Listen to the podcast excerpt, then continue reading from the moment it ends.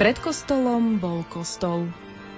Áno, predtým ako postavili v Sielnici súčasný kostol Ducha Svetého, bol v tejto farnosti koncom 13. storočia vybudovaný ranogotický kostol, zasvetený všetkým svetým.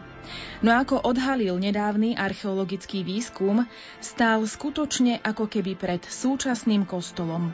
Dokonca ich spája väža, cez ktorú sa do súčasného aj do toho pôvodného kostola vchádza. Pýtate sa, čo všetko ešte múry pôvodného chrámu a jeho útroby odhalili? Aká bola jeho minulosť a ako mohla ovplyvniť súčasnosť? Pozývame vás teda v tento sviatočný večer na putovanie po stopách 800-ročnej histórie pôvodného ranogotického kostola všetkých svetých v Sielnici. Nepovšimnutý ale nezostane ani súčasný kostol Ducha Svetého. Pohodlne sa usadte, privrite oči a vykročte s nami v ústretí minulosti. S prievodcami na tejto ceste budú miestny farár a správca farnosti Sielnica Marian Gregor a popularizátor regionálnej histórie, rodák zo Sielnice, Michal Várošík.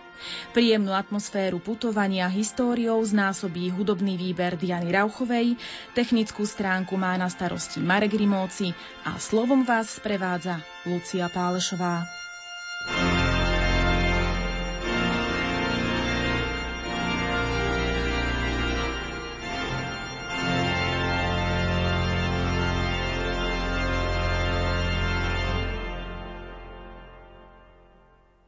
Dnes, tak ako každoročne 1. novembra, slávi cirkev po celom svete Sviatok všetkých svetých. Mnoho veriacich však možno ani netuší, že korene tohto sviatku siahajú už do 4. storočia.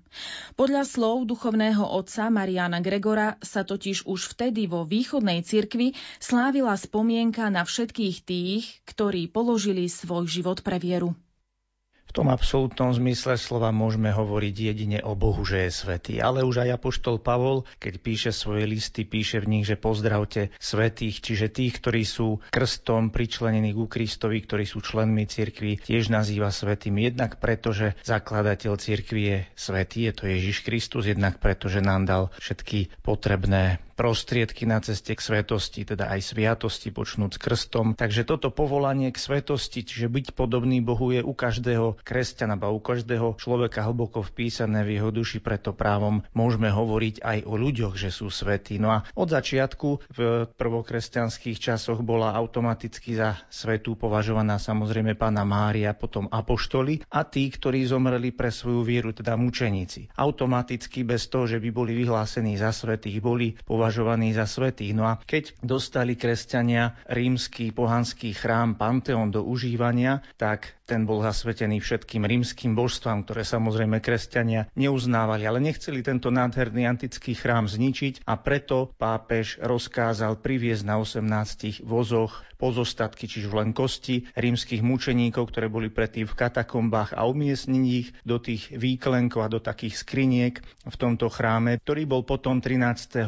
mája 609 zasvetený Pane Márii a všetkým mučeníkom. A vlastne to je pôvodný termín, kedy sa slávil Sviatok všetkých svetých, teda 13. mája, respektíve niekedy to bolo prvú nedelu po Turícach po zoslaní Ducha Svetého, čiže po ukončení veľkonočného obdobia. Avšak v Írsku už v 8. storočí slávili Sviatok všetkých svetých 1. novembra, čo neskôr prijala celá církev, čiže aj v Ríme to bolo potvrdené na tento deň, ako to vlastne slávime až do dnes. Prečo sa teda Sviatok všetkých svetých presunul z toho mája práve na 1. november? Myslím, že to súvisí s tým, že sa u Keltov, teda to máme časť anglická, Severné Írsko, vtedy v tom období oni žili v týchto častiach, slávili pohanské sviatky, z ktorých neskôr vznikol dnes už taký komercionalizovaný sviatok Halloween, teda tamto súvislo s určitými pohanskými zvyklosťami, ktoré misionári kresťanskí nechceli celkom vytlačiť, ale nahradiť po kresťanči, teda ten deň, ktorý mal pohanský nádych naplniť novým kresťanským obsahom. A preto sa vtedy začali spomínať všetci svetí a preto práve v Írsku to vzniklo v tom období ako spôsob takého pokresťančenia týchto ľudí, ktorí boli zvyknutí niečo toho 1. novembra sláviť.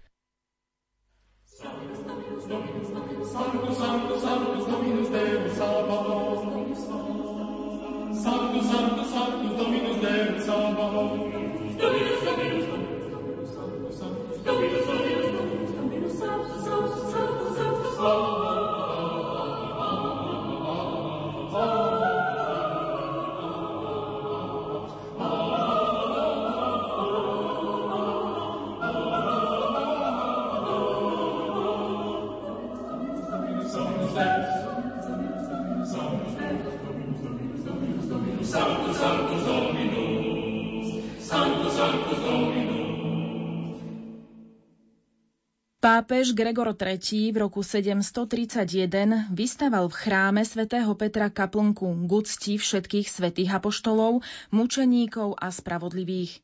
Spolu s biskupmi nariadil, aby sa slávnosť uctievania všetkých svätých slávila v Ríme 1. novembra. Veriaci si tak začali pripomínať, že je mnoho svetých, ktorí počas roka nemajú svoj sviatok. Ich spoločná oslava tak začala spadať práve na 1. november. O 100 rokov neskôr pápež Gregor IV. rozšíril slávenie tohto sviatku na celú cirkev. Odvtedy sa každoročne slávi po celom svete. To povolanie k svetosti nás všetkých pozýva k tomu, aby sme túžili po nebi, teda byť v Božej blízkosti. Všetci máme v nebi pripravené miesto, to je to krásne vedomie toho, že Boh s nami počíta, že každý jeden sme jeho milovaný syn a milovaná dcéra. No a túžiť, žiť podľa Božích zákonov, žiť podľa jeho pravdy, ktorá je pre človeka úplne prirodzená a je to to najlepšie, čo človek môže žiť, tak to je to, čo by sme naozaj mali každým svojim skutkom, myslením aj slovami tak sebe utvrdzovať, potvrdzovať a takto smerovať k svetosti, podobne ako to už pravili mnohí pred nami, o ktorých teda máme istotu. Cirkev to v niektorých prípadoch aj verejne vyhlásila, teda kanonizovala ich ako ľudí, ktorí sú hodní nasledovania tým svojim životným príkladom a tým, že sa snažili lásku k Bohu a k blížnemu žiť naozaj veľmi zodpovedne a pravdivo. Čo pre kresťanov, katolíkov znamená Sviatok všetkých svetých a možno ako by práve sme mali svetiť tento sviatok? Dobre je, keď si človek tak stane pred zrkadlo a pozrie sa sám na seba, uvedomujúci, že aj toto má byť raz obraz sveta. Uvedomujúci, že to povolanie nie je len pre nejakých vyvolených, ale pre nás všetkých, ako som už spomenul, že všetci máme v nebi pripravené miesto, pretože každý, kto je v nebi, je svetý. U Boha nemôže byť nič, čo nie je sveté, čo nie je tak zdokonalené a pripravené na takú lásku, ktorú budeme vidieť, keď budeme hľadiť na jeho samého. Takže toto povolanie nás všetkých môže naplňať takou radosťou, že sme stvorení pre vyššie veci, ako tiež Apoštol píše, už teraz sme Božími deťmi a ešte sa neukázalo, čím budeme. No a to nemusia byť nejaké veľké mimoriadne veci, ktoré by mal človek urobiť, ale v tom každodennom živote možno maličkými službami a tou vernosťou Bohu a pozornosťou voči ľuďom naozaj na tej ceste k svetosti napredujeme.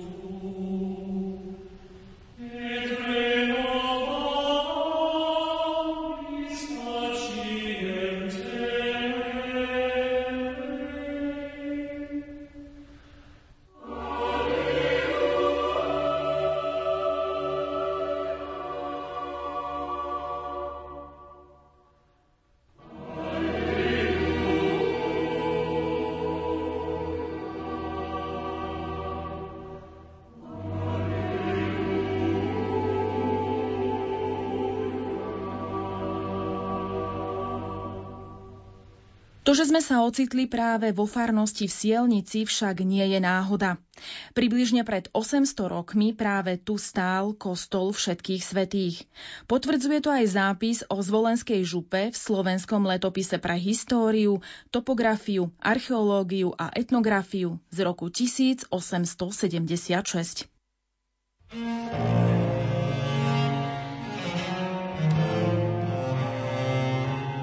Má kostol všech svetých v prostred dedine na povýšenom mieste, otočený cintorínom, do nehož sa ide strážnickou bránou.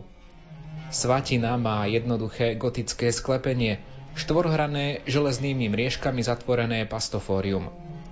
Výťazný nízky oblúk, obloky a dvere sú končité. Novšie sklepenie spomína sa rok 1657. Z lodi víťazný končitý oblúk vede do káplnky svätej Kateríny so sklepeným a slepým oblokom gotickým. Zo svatiny vedú úzke dverce do nízunkej sakristie, jedinkým oblôčkom skúpo osvetlenej a pokrytej gotickým sklepením, ktorého rebra kryžujú sa v okrúhlom stredovom kameni. Na ňom je vykresaný Baránok Boží. Nachodí sa tu na drevená skriňa z roku 1625 a strieborná monstrancia, ktorá, ako je latinský nápis svedčí, rok 1672 nákladom Abrahama Husára Lutilského, kros Vavrinca Husára, farára Svatokrížského. Pre selnický kostol bola zaopatrená a zhotovená z čiastky z novej látky. Z čiastky ale z ostatkov. Sošky Petra, Pavla, Kateríny, Barbory a vzkriesenia pánového, drievnej dákej gotickej monstrancie.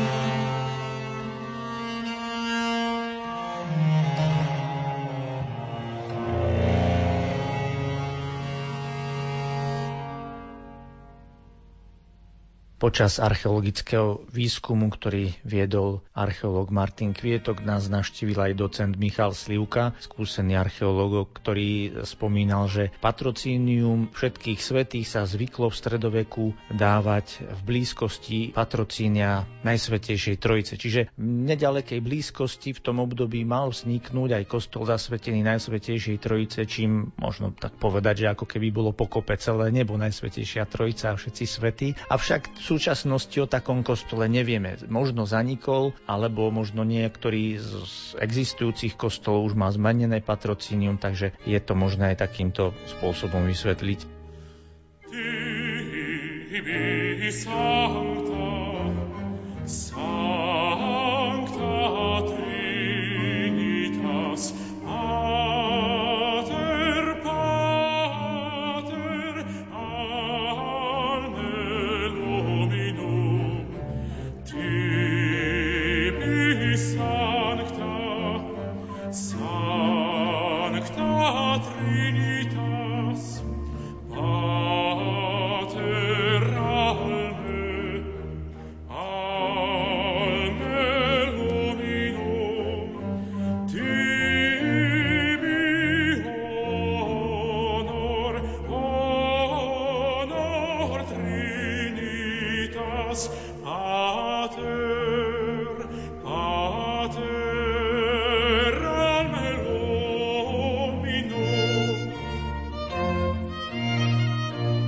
Nie náhodou som práve vo vašej farnosti, pretože váš kostol v Sielnici, pôvodný kostol, bol zasvetený všetkým svetým. No terajší kostol je zasvetený Duchu Svetému, bol konsekrovaný v roku 1943, ale ako ste spomínali, predtým bol e, takmer 800 rokov v Sielnici kostol všetkých svetých, ktorí postavili turčianskí premonštráti, ktorí sídlili v kláštore pod Znievom. Na Turci mali svoju stavebnú huť a tam postavili viacero takýchto ranogotických kostolíkov. A keď v 13. storočí dostali do správy aj sielnicu, tu postavili tiež ranogotický kostol zasvetený všetkým svetým. Bolo by zaujímavé preskúmať aj tú súvislosť historickú umeleckú, ten príchod premonštrátov na Slovensko z Francúzska, vlastne, kde vznikli v údolí Premontré, táto rehoľa tam má svoje korenia. Francúzsko je tiež krajina pôvodu gotického umenia. Ako možno súvisia aj tieto dve témy. No ale tu treba spomenúť, že premonštráti, ktorí sú takou reholou zvlášť charakteristickou marianskou úctou, používajú často aj modrú farbu, ktorá sa vyskytuje aj na ich odeve a potom aj na ďalších symboloch spojených s touto reholou. No a tento kostol bol viackrát prestavovaný, rozširovaný. Najprv mal oktagonálnu svetiňu, teda presbytérium zakončené viacstenným zakončením, ale neskôr bol prestavaný na štvorcové presbytérium, tak ako to vidíme na mnohých turčianských kostoloch, ako je napríklad v Martine,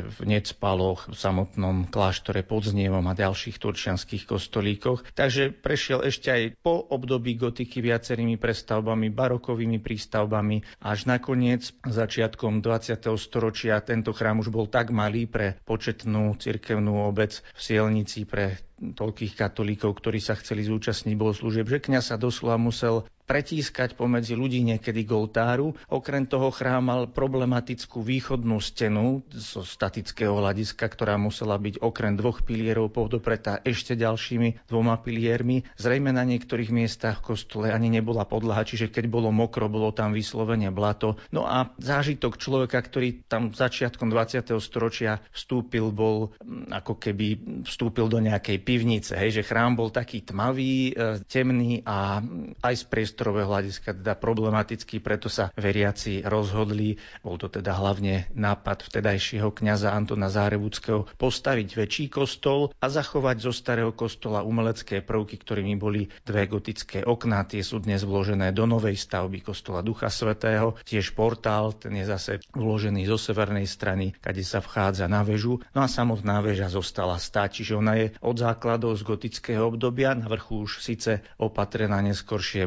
barokovou hlavicou, ale toto je teda najstarší prvok dnešného chrámu Ducha Svetého, ktorý pochádza ešte z toho staršieho chrámu všetkých svetých. Ako už naznačil sielnický farár Marian Gregor, nedávny archeologický výskum v priestoroch areálu súčasného kostola odhalil aj jeho doteraz nepoznanú minulosť nakoľko pred samotným zrútením kostola všetkých svetých roku 1942 bol zakreslený jeho pôdorist, a dokonca sme videli, keď bolo suché leto, že na tých miestach, kde boli pod zemou základy stien chrámu, skôr vysychala tráva, tak sme sa rozhodli odkryť to, čo tam nájdeme a preto sme sa rozhodli aj pre archeologický výskum, aby sa to už teda robilo odbornou cestou, aby sme potom pri záverečnom dokončievaní nádvoria mohli aj na vrchu citovať to múrivo, ktoré v skutočnosti pol metra pod zemou a ktoré nám načrtáva ten obvod a rozsah niekdajšieho chrámu. A pri tom archeologickom výskume Našlo sa aj zo pár drobností, nejaké mince, nejaký prstienok. Takže bolo to zaujímavé objavovanie, pri ktorom sme sa dozvedeli o najstaršej etape chrámu, ktorá vlastne zakreslená nebola. Čiže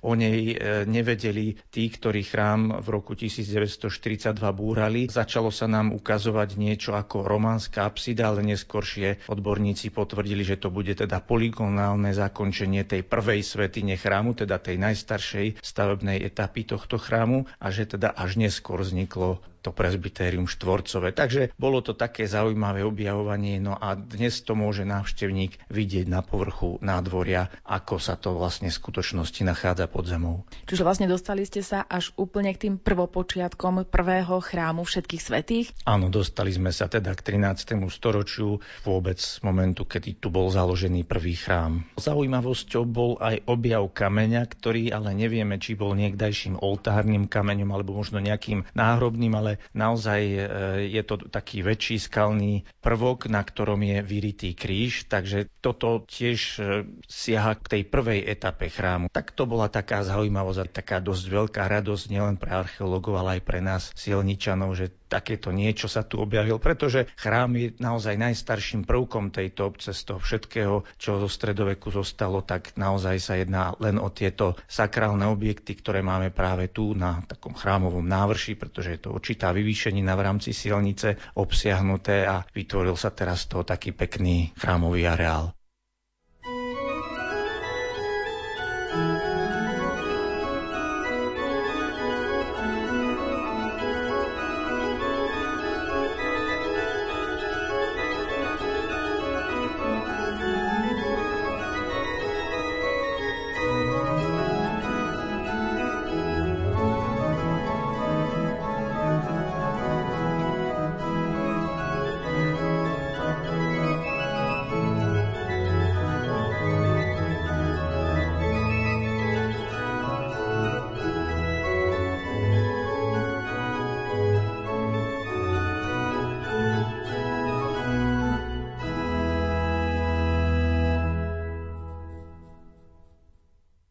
Okolie vášho kostola tvorí aj cintorín. Bolo to tak aj v tom predošlom období počas existencie chrámu všetkých svetých? Tak po kostole vždy cintorín bol vnímaný u kresťanov ako druhé sakrálne miesto, preto sa častokrát tieto dva objekty aj spájajú, alebo sú vedľa seba veľmi blízko. Mnohí ľudia túžili byť pochovaní priamo pri kostole, čo sa potvrdilo aj pri archeologickom odkryve nášho kostola všetkých svetých. Priamo v kostole sa nejaká krypta nenašla, pretože tu um, nesídlil kláštor, že by tu bol pochovaný nejaký opad alebo prior, ani tu nenájdeme nejaké šlachtické hroby, ktoré tiež bývali priamo pod tlažbou chrámu, ale za kostolnými stenami už sme našli množstvo kostí lebiek, teda svedčí to o prítomnosti hrobov veľmi blízko pri samotnej stavbe kostola, ktoré sme potom e, samozrejme z úctou sme ich pochovali na iné miesto, ale teda pri archeologickom výskume už e, keď boli vyťahnuté, nenechali sme ich len tak, ale sme ich opäť vložili do zeme a viedli pritom takú pobožnosť aj za tie duše tých zomrelých, ktorých už vlastne vôbec nepoznáme, lebo to je niekoľko storočí dozadu. Archeologický výskum múriu zaniknutého chrámu všetkých svetých z 13. storočia na nádvorí Sielnického kostola sa uskutočnil od marca do júna roku 2017. Marian Gregor rád spomína práve na prvú svetú omšu po jeho ukončení a po dokončení celkovej rekonštrukcie kostolného areálu. Už pred samotnou rekonštrukciou sme mali predstavu, že to miesto, ktoré kedysi bolo kultové, môže aj teraz slúžiť na liturgiu občasnú samozrejme. Preto aj do stredu miesta, kde stála kedysi východná stena chrámu, bol umiestnený dubový kríž. Teda človek, ktorý vychádza z terajšieho chrámu kostola Ducha Sveto a pozrie sa na tento kríž, mohol by pri východe slnka práve za ním vidieť slnko, lebo presne tak boli chrámy orientované východnou stenou, kde bolo presbyterium otočenou naozaj k východu slnka čo sa síce počas roka možno pár metrov posúva, že nie je to presne vždy na tom istom mieste. No a ďalším takým bodom, ktorý sme chceli naznačiť, že tu sa kedysi slávila liturgia, bolo umiestnenie veľkého kameňa na miesto, kde pravdepodobne stál oltár tej prvej etapy chrámu všetkých svetých, teda tej ranogotickej. No a na tomto mieste po ukončení rekonštrukcie sa nám podarilo práve na Sviatok všetkých svetých, kedy náhodou vtedy vyšlo aj dobré počasie, sláviť svetú omšu. Takže sme mohli tak ako naši predkovia na tomto mieste sláviť liturgiu dokonca s použitím niektorých častí aj v tej reči, aj tých nápevov v latinských, gregoriánskych, lebo naši ľudia poznajú aj Kyrie, aj Glóriu, aj Sanctus, Paternos, Teragnus Dei, teda tie stabilné omšové časti v latinčine, takže tam sme to mohli tak spievať, ako sa to spievalo naozaj stáročia pred nami na tomto istom mieste a liturgia v tomto starom chráme, mohli by sme povedať, alebo v tomto priestranstve naozaj e, spudila aj takú radosť u tých ľudí, že je to síce niečo trošku iné, ale práve všetko to isté, čo sa slávi cez 2000 rokov sveta, omša je stále tá istá a takto sme sa prepojili aj s tými našimi predkami, ktorí sa na tom mieste schádzali. Aký to bol pre vás pocit? Ako pre duchovného stáť ako keby v tom starom chráme všetkých svetých a práve takto slúžiť svetu omšu práve na sviatok všetkých svetých. No zrazu sme sa vlastne ocitli v prírode. Okolo nás aj stoja dve veľké lipy, je tam obnovený trávnik a aj príroda samotná je Božím chrámom, no ale pod nohami sme mali tie základy toho niekdajšieho chrámu. No a bolo to také iné. A tá možnosť naozaj si pripomenúť práve na sviatok všetkých svetých tú úctu našich predkov k všetkým svetým, lebo to bolo vlastne dlhé stáročia patrocínium celej sielnice. Takže v obvode toho chrámu, ktorý nás akoby objímal tými starobilými základmi, sme sa zhromaždili my dnešná církev sielnice.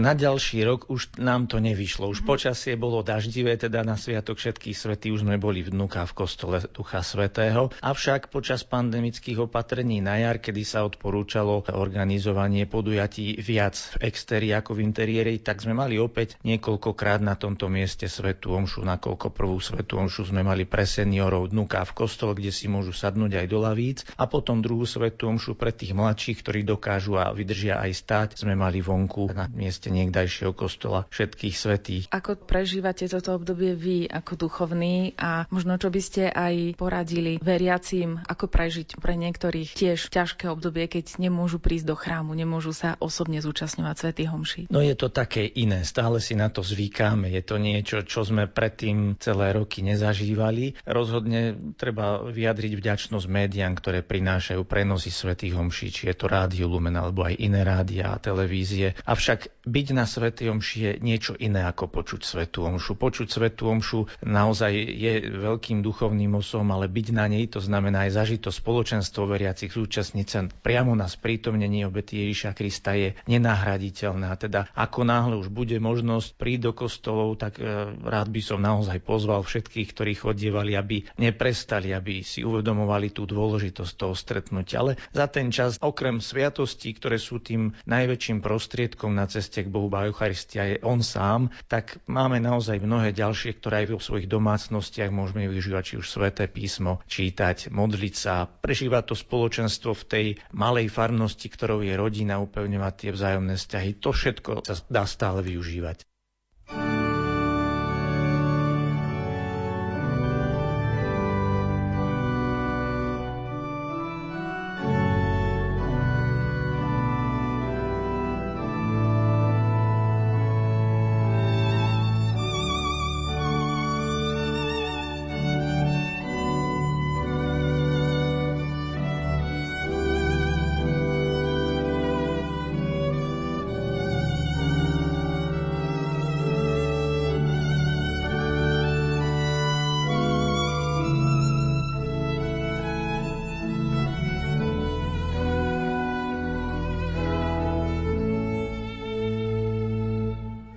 Ako ste vy osobne spokojní s tým, čo sa tu všetko podarilo u vás? No mám z toho radosť a vždycky sa večer rád prechádzam po našom chrámovom nádvorí. Je teraz kostol aj hradby pekne osvetlené a tam sa častokrát modlívam rúženec a vtedy, keď nevidno to ostatné, čo už zaniká v tme, tak si človek môže lepšie predstaviť aj to historické postavenie všetkých tých pamiatok, ktoré tam máme, aj lepšie dýchať tú sakrálnu atmosféru tohto priestoru. Myslím, že to nádvorie bolo takým tým skrytým tajomstvom, ktoré sa teraz zviditeľnilo a ktoré má svoje čaro aj pre neveriaci, ktorí častokrát sa prídu sem prejsť a povedia, že to je najkrajšie miesto v Sielnici. A aké máte ohlasy od farníkov, od obyvateľov Sielnice?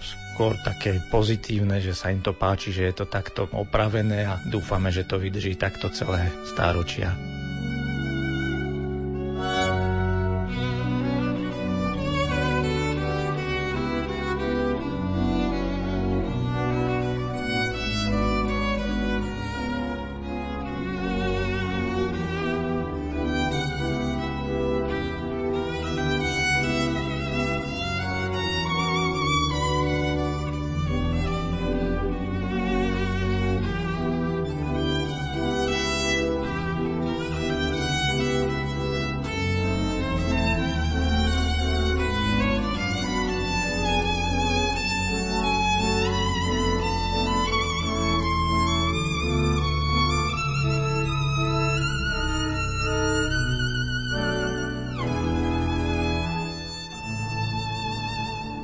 Areál kostola isto očarí nielen domácich, ale aj zahraničných návštevníkov. Úhľadne upravené, vynovené prostredie ulahodí oku aj nenáhodných turistov. Dobrý pocit z návštevy umocňuje možno aj vedomie toho, že ste na mieste, vymodlenom, ale na druhej strane aj mieste vymodelovanom ľudským zásahom do pôvabnej podoby. Nás ním previedol a tak trochu do minulosti vtiahol rodák zo Sielnice a nadšený popularizátor obecnej histórie Michal Várošík.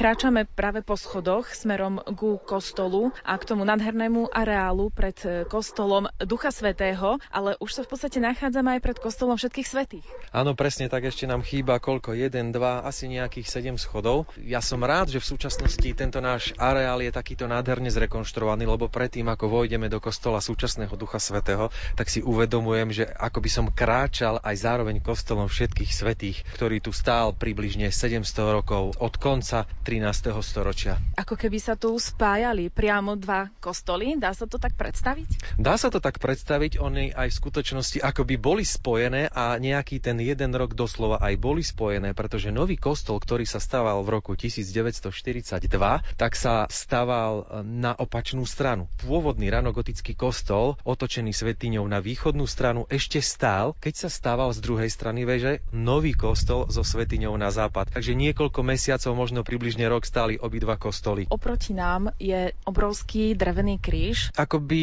nás vítal, keď vchádzame do tohto areálu a zároveň sa s nami lúčil, keď vychádzame z tohto areálu.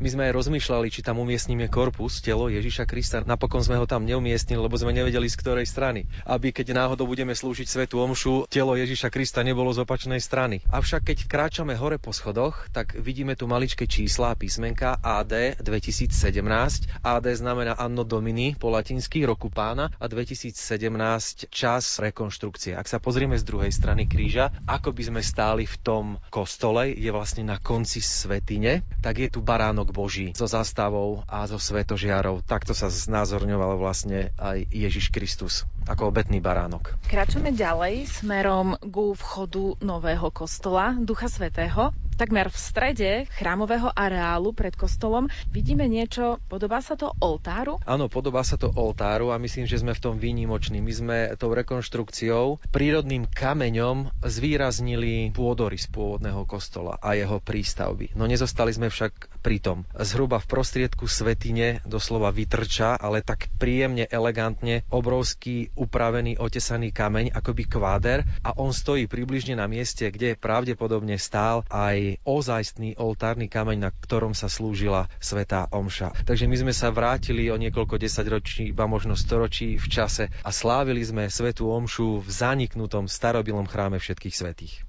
Keď slúžil náš farár Marian Gregor Svetu Omšu pred dvoma rokmi, tak stál chrbtom k východu. Môžeme povedať, že otočený ku kostolnej lodi, tak ako slúži Omšu kňaz aj dnes. No a my teraz pred sebou máme nový kostol a dominuje mu väža. No lenže kedysi, to bolo ešte pred druhým vatikánskym koncilom, pred rokom 1962, kňaz slúžil Omšu presne opačným spôsobom. Takže my si oltár obídeme a máme pred sebou čo? No ak si pomyslím, že máme pred sebou múry kostola, tak vidím pred sebou múr svetine a v ňom úzučké gotické okienko, cez ktoré prenikalo svetlo, pokiaľ teda sa slúžila sveta omša trebárs v nedelu ráno. Takže kňaz bol otočený tvárou k oltáru, tvárou k vychádzajúcemu slnku a zároveň chrbtom k ľudu, ako keby on viedol ten ľud.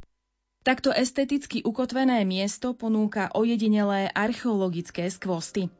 Môžete ich nájsť pred súčasným kostolom v podobe elegantne zvýraznených základov pôvodného starobilého kostola všetkých svetých. Za zmienku stojí ale aj kostolná väža, cez ktorú sa vchádza už do súčasného kostola Ducha Svetého.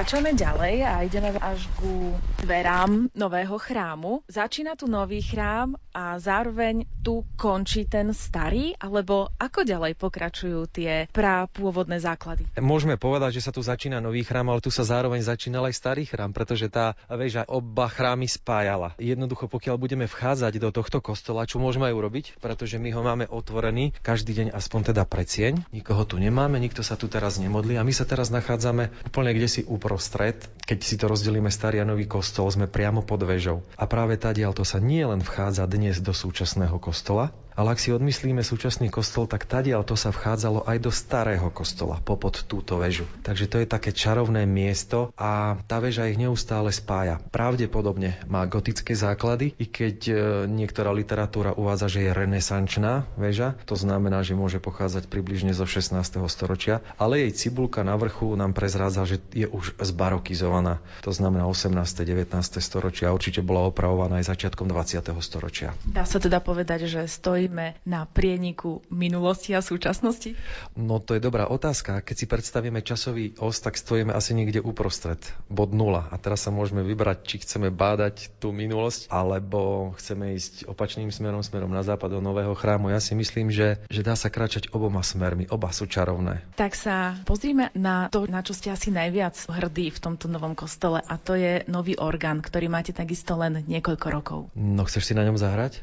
tak to neviem, či budem mať odvahu, ale ja viem, že ty si organista v tomto kostole a myslím si, že si povolanejší ako ja. Tak ale neviem, či si ideme zahrať, alebo si ho ideme architektonicky užiť, pretože ten orgán nádherne zapadá aj do prostredia zrekonštruovaného nového chrámu. I keď má tento chrám 77 rokov, už musel prejsť niekoľkými rekonštrukciami, takže môžeme sa ísť pozrieť aj do kostolnej lode. Samozrejme, Kostol máme zabezpečený, takže musíme odomknúť.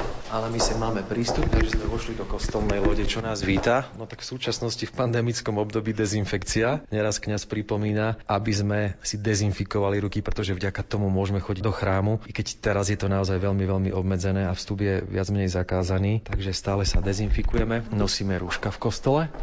A keď si prejdeme k oltáru Ducha Svetého v tomto novom kostole, tak určite, ako kresťania vždy pozdravíme pána poklaknutím, ale pokiaľ sa chceme baviť o orgáne, tak sa stačí otočiť a vidíme majestátny kráľovský nástroj, ktorý dostal túto podobu v roku 2014 a v zime ho požehnal bansko-bystrický diecezný biskup Marian Chovanec. Je to koncertný nástroj, chodia sem koncertovať významní umelci, dokonca slovenskí zo zahraničia, ako napríklad Zuzana Ferienčíková, pôsobí vo Švajčiarsku a koncertuje v rôznych európskych krajinách, takže koncert koncertov, tu máme niekoľko do roka, chodia sem návštevníci z blízkeho i vzdialeného okolia, takže Sielnica sa dostáva do povedomia hudobnej verejnosti aj vďaka tomuto skvostnému hudobnému nástroju, ktorý veríme bude slúžiť niekoľko storočí. Tak si ho poďme aspoň na minútku vypočuť.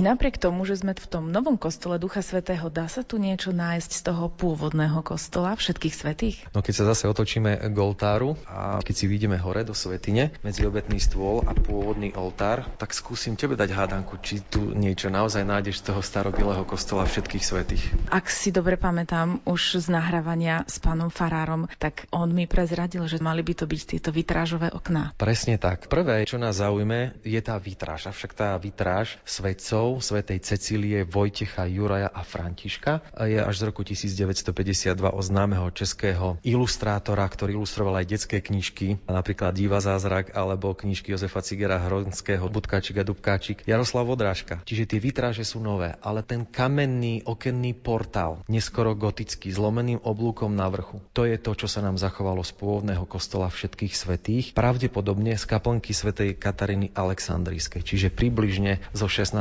storočia môžeme povedať, že tie kamenné okenné portály môžu mať približne 500 rokov. Takže to je pre nás taká veľmi veľká vzácnosť. Ak by bol pozorný návštevník kostola, tak si určite všimne, že tak trochu sa sem architektonicky nehodia, i keď oni sú krásne. A to najmä preto, že súčasný kostol je postavený v historizujúcom pseudorománskom slohu a románske okná sa na vrchu končili takým polkruhom, kdežto gotické lomeným oblúkom. Ale myslím si, že vzťah k tomu starobilému kostolu všetkých svetých sme zachovali aj tým, že sme nezničili všetko z toho kostola, ktorý už naozaj poznačil zub času, ale sme zachovali aj tieto neskoro gotické okná, ktoré sú osadené na južnej strane svetine kostola. thank you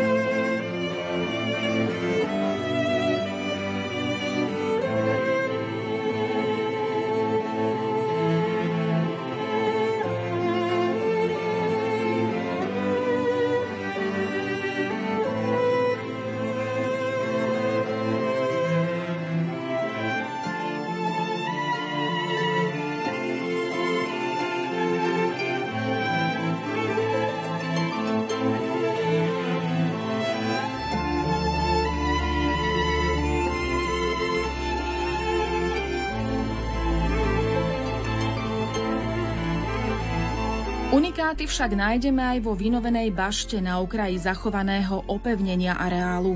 Na prízemí aj o poschodie vyššie sme postupne odkryli vďaka Michalovi Várošíkovi históriu cez staré liturgické predmety či prostredníctvom prastarých archeologických nálezov. Strieborný denár z polovice 15. storočia, krásny renesančný mosadzný prstienok či nádherná monštrancia doslova vyrážajú dých.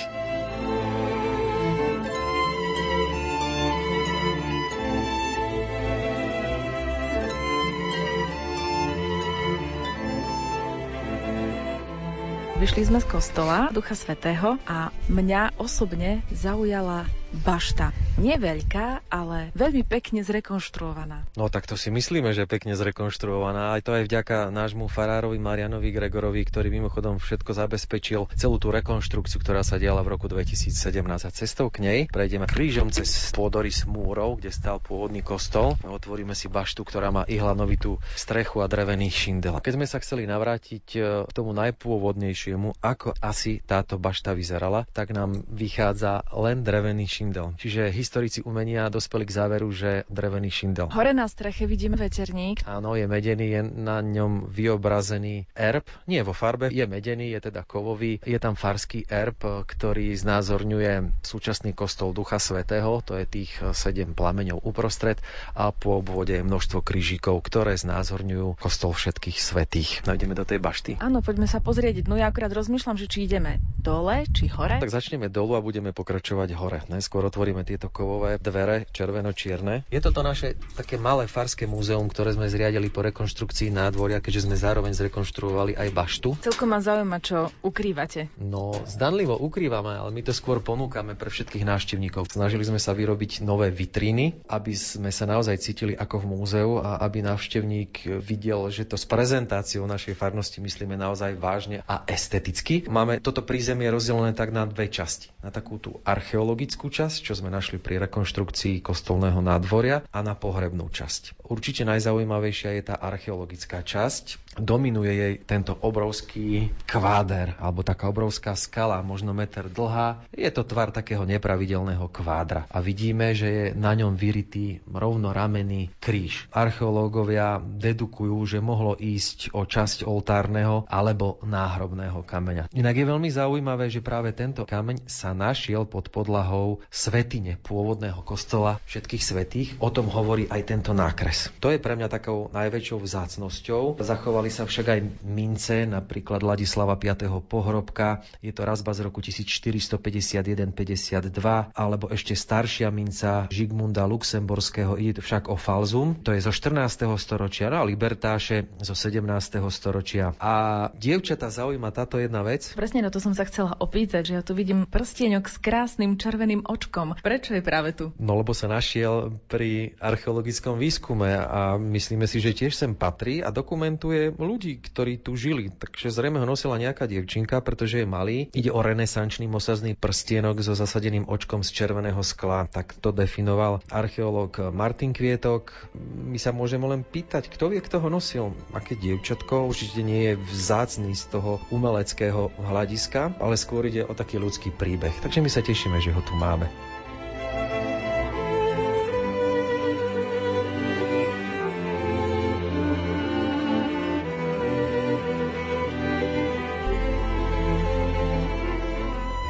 Vráťme sa k tým pohrebným artefaktom. Čo všetko tu návštevníci vášho malého múzea môžu nájsť? Všetko, čo sa týka pohrebných predmetov, ktoré sa tu nachádzajú, sú v čiernej farbe. My sme dnes nie veľmi zvyknutí na čiernu farbu pri pohrebných obradoch skôr na fialovú, ale čierna bola veľmi tradičnou farbou pri obradoch pred druhým vatikánskym koncilom v 60. rokoch. Máme tu máry, kde bola položená truhla. Tie máry sú pokryté čiernou plachtou, ktorá je lemovaná takým čierno-bielým strapcovitým lemovaním. V prostriedku je biely kríž. Tu sa kedysi kladla truhla, je tu čierna štóla kňaza, je tu svetenička, ktorá sa kedysi používala pri kropení truhly. Takisto je tu čierny biret, ktorý nosil kňaz na hlave s tromi cípmi a taktiež je tu čierno-zlatý kríž so svietnikmi, ktorý je tiež po rekonštrukcii. Ja by som zvlášť ale upozornil na túto zástavu. Je to čierna veľká zástava, na ktorej je napísané Svetý Jozefe, patrone umierajú zomierajúcich oroduj za nás. A je na nej vyobrazený svätý Jozef, pestún malého Ježiška, i keď je tu znázornený iba s laliou v ruke.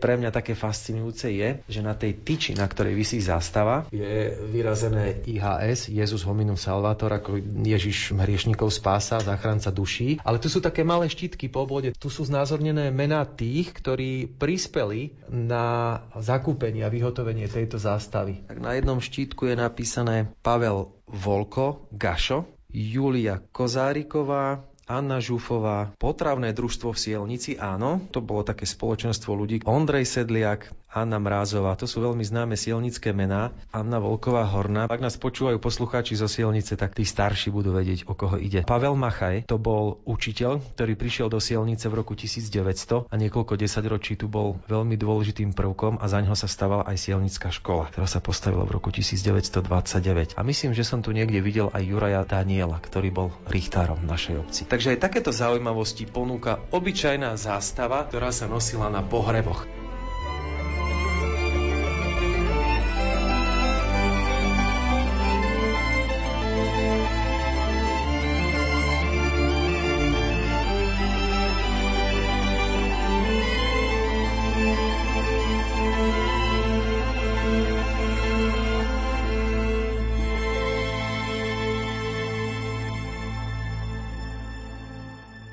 Stúpame hore na poschodie bašty pred kostolom všetkých svetých aj Ducha Svetého. A nádherný výhľad sa nám tu ponúka nielen na kostolné nádvorie, tu vidíme presne pôdorys kostola všetkých svetých, ako vyzeral. Môžeme si len predstaviť, ako ľudia do ňoho chodili, ako tam klačali, ako sa modlili. Vidíme ho so všetkými prístavami. Ale na druhej strane za nami sú drevené dvere. Opäť neveľká miestnosť, ale asi plná vzácnych artefaktov. Áno, plná vzácnych artefaktov. Toto je priestor múzea, kde sa venujeme liturgickým predmetom. To znamená predmetom, ktoré sa používali pri bohoslužbách, najmä teda pri Svetej Omši. Ja by som zvlášť upozornil na to najvzácnejšie, čo máme. Nemáme to tu, priamo v tejto bašte, je to iba replika a to je táto skvostná, nádherná, renesančná monštrancia z roku 1672. A my ju stále používame pri adoráciách. Pre nás je vzácna nie len tým, že je nádherná, že je umelecky skvostná a že má naozaj aj historicky zaujímavý vek, ale že ju darovali Abraham a Vavrinec Husárovci. To boli bratia, boli to kňazi a boli to sielničania. Čiže oni stále pamätali na svoju obec a buď posielali nejaké zlaté peniaze, dokonca darovali pôvodnému kostolu všetkých svetých aj oltár a aj túto monštranciu, ktorá slúžila aj pôvodnému kostolu všetkých svetých a o mnoho dlhšie ako slúži súčasnému kostolu. Potom tu máme kríž, ktorý kňaz nosil v rukách, prípadne na pohreboch. Už je zreštaurovaný a tiež je mimochodom v trezore, je tu len replika. Je s vyobrazeniami štyroch evangelistov, ich symbolmi, je z roku 1718. Volá sa to Pacifikál, takže to je také najzacnejšie. Máme tu ale jednu fotografiu, je to kňaz Anton Zarevúcky, to je ten, ktorý keď v roku 1939 prišiel sem do farnosti, tak povedal a zhodnotil, že tento kostol všetkých svetých už naozaj nahlodal zub času. Už nevyhovuje pre veľký počet veriacich a skôr vyzerá ako nejaká pivnica.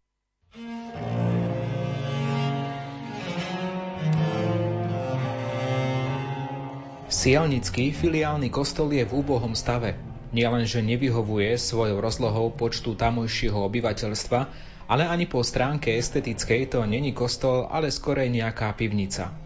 Preto hneď pri svojom príchode som myslel na to, aby sa toto upravilo a postavil sa riadny nový kostol. Pravda, nemohol som začať hneď, lebo bolo treba poznať situáciu a poznať aj ľudí, ako by sa vec dala previesť. Kostol postaviť není ťažká vec, treba k tomu len obetavosti a trpezlivosti. Obety treba, ale tá není taká veľká, ak sa zariadi tak, aby ju ľudia na sebe nepocítili. Keďže je stavba kostola dielom, ktoré má slúžiť Bohu, aj pomoc Božia pri tomto je hojná a dobrá. A tak sa ja budem k Bohu modliť, aby sa tento skutok čím skôr stal a aby som aj ja svoj talent, ktorý mi Pán Boh k stavbám dal, čím najväčšie uplatniť a tak sa stal hodným služobníkom Božím a dar Boží zveľadený a s mnohými úrokmi mohol kedysi Bohu vrátiť. Týmito slovami zaznamenal v histórii domu z rokov 1925 až 1944 farár Anton Zarevúcky potrebu vybudovať v Sielnici nový kostol, čo sa mu napokon aj podarilo.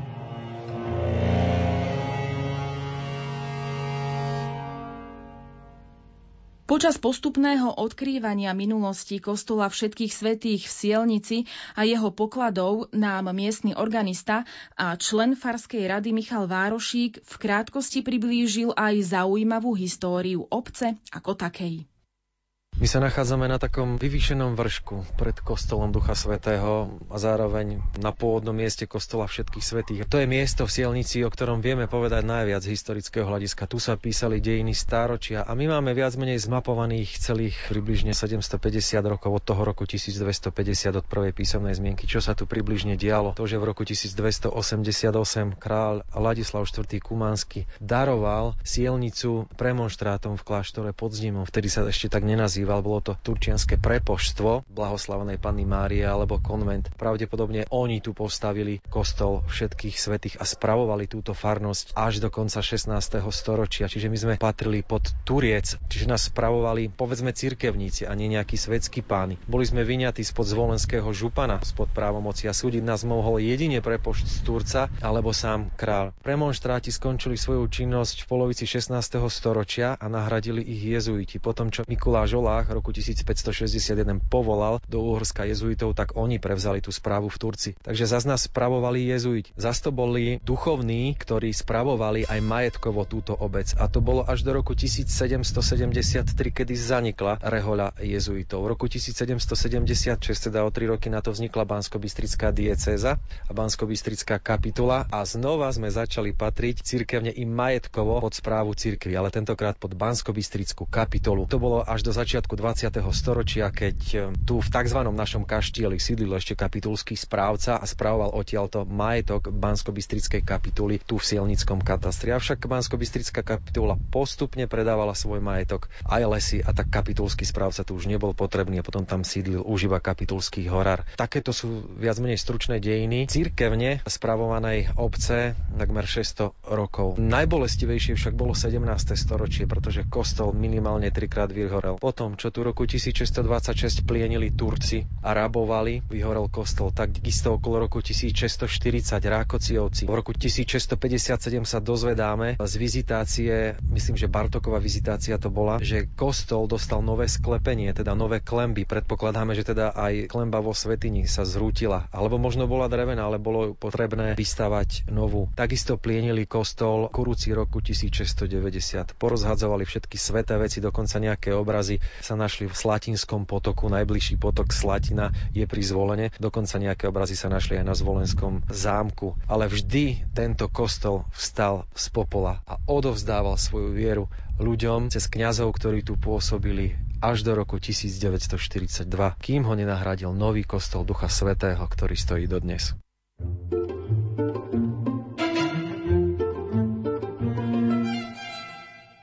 Súčasťou kostola všetkých svetých bol aj cintorín, z ktorého sa zachovalo niekoľko hrobov kňazov, ktorí tu pôsobili. Ich pamätníky lemujú súčasný kostol Ducha Svetého.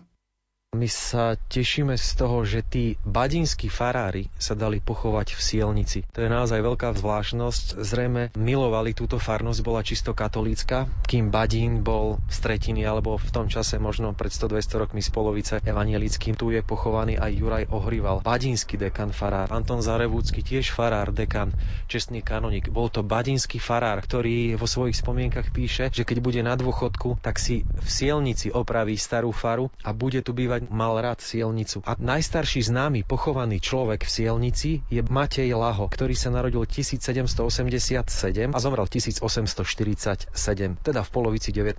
storočia. A bol to badínsky farár. Ja môžeme sa len pýtať, čo tých badínskych farárov lákalo prísť sem na väčší odpočinok. V tomto roku nám pribudol nový hrob. Je tu pochovaný Jan Jenželovský so svojou manželkou. Je to grécko-katolícky kňaz, ktorý tu v Sielnici síce nikdy nepôsobil, nežil, ale pamätníci spomínajú, respektíve aj on ešte za svojho života, že sem v 90. rokoch chodil spovedať. Takže jeho život tak trochu súvisí aj s našou silnickou farnosťou. My silničania máme vo veľkej úcte nášho silnického rodáka Pavla Sitára, ktorý bol farárom a dekanom. Narodil sa v roku 1924.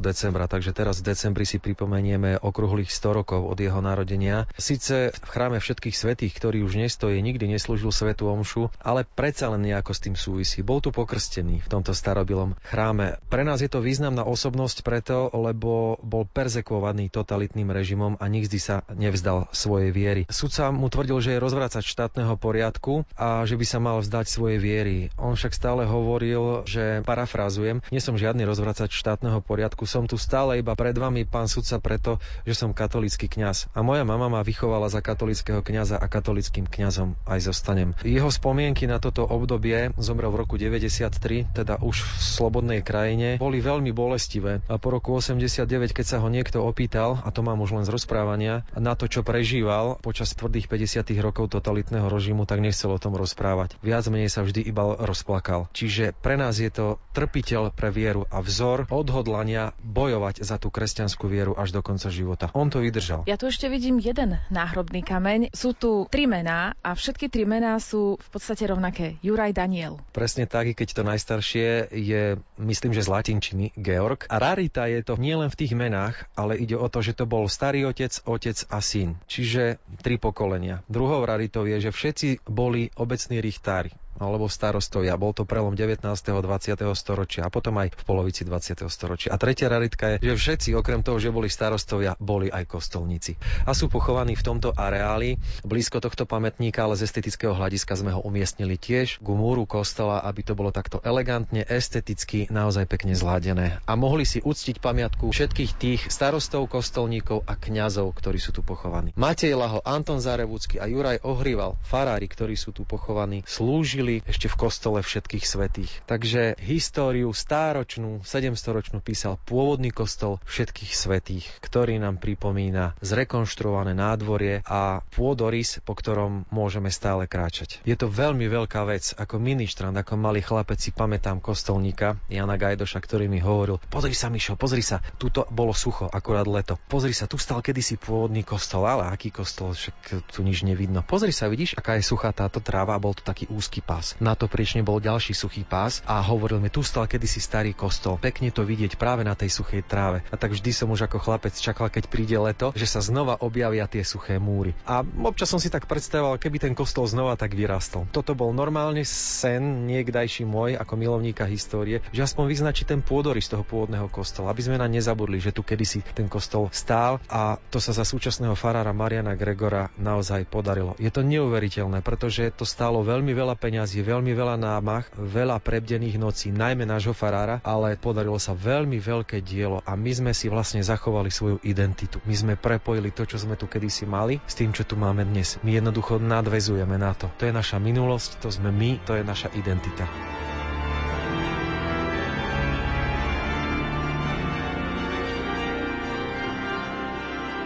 Priblížili sme si však len úlomok z množstva pokladov, ktoré má človek zrazu pred sebou, keď navštíví kostolný areál v Sielnici. Mnohé vzácnosti donedávna ležali pod zemou, po ktorej prichádzali veriaci do chrámu Božieho. A ani netušili, čo majú pod nohami.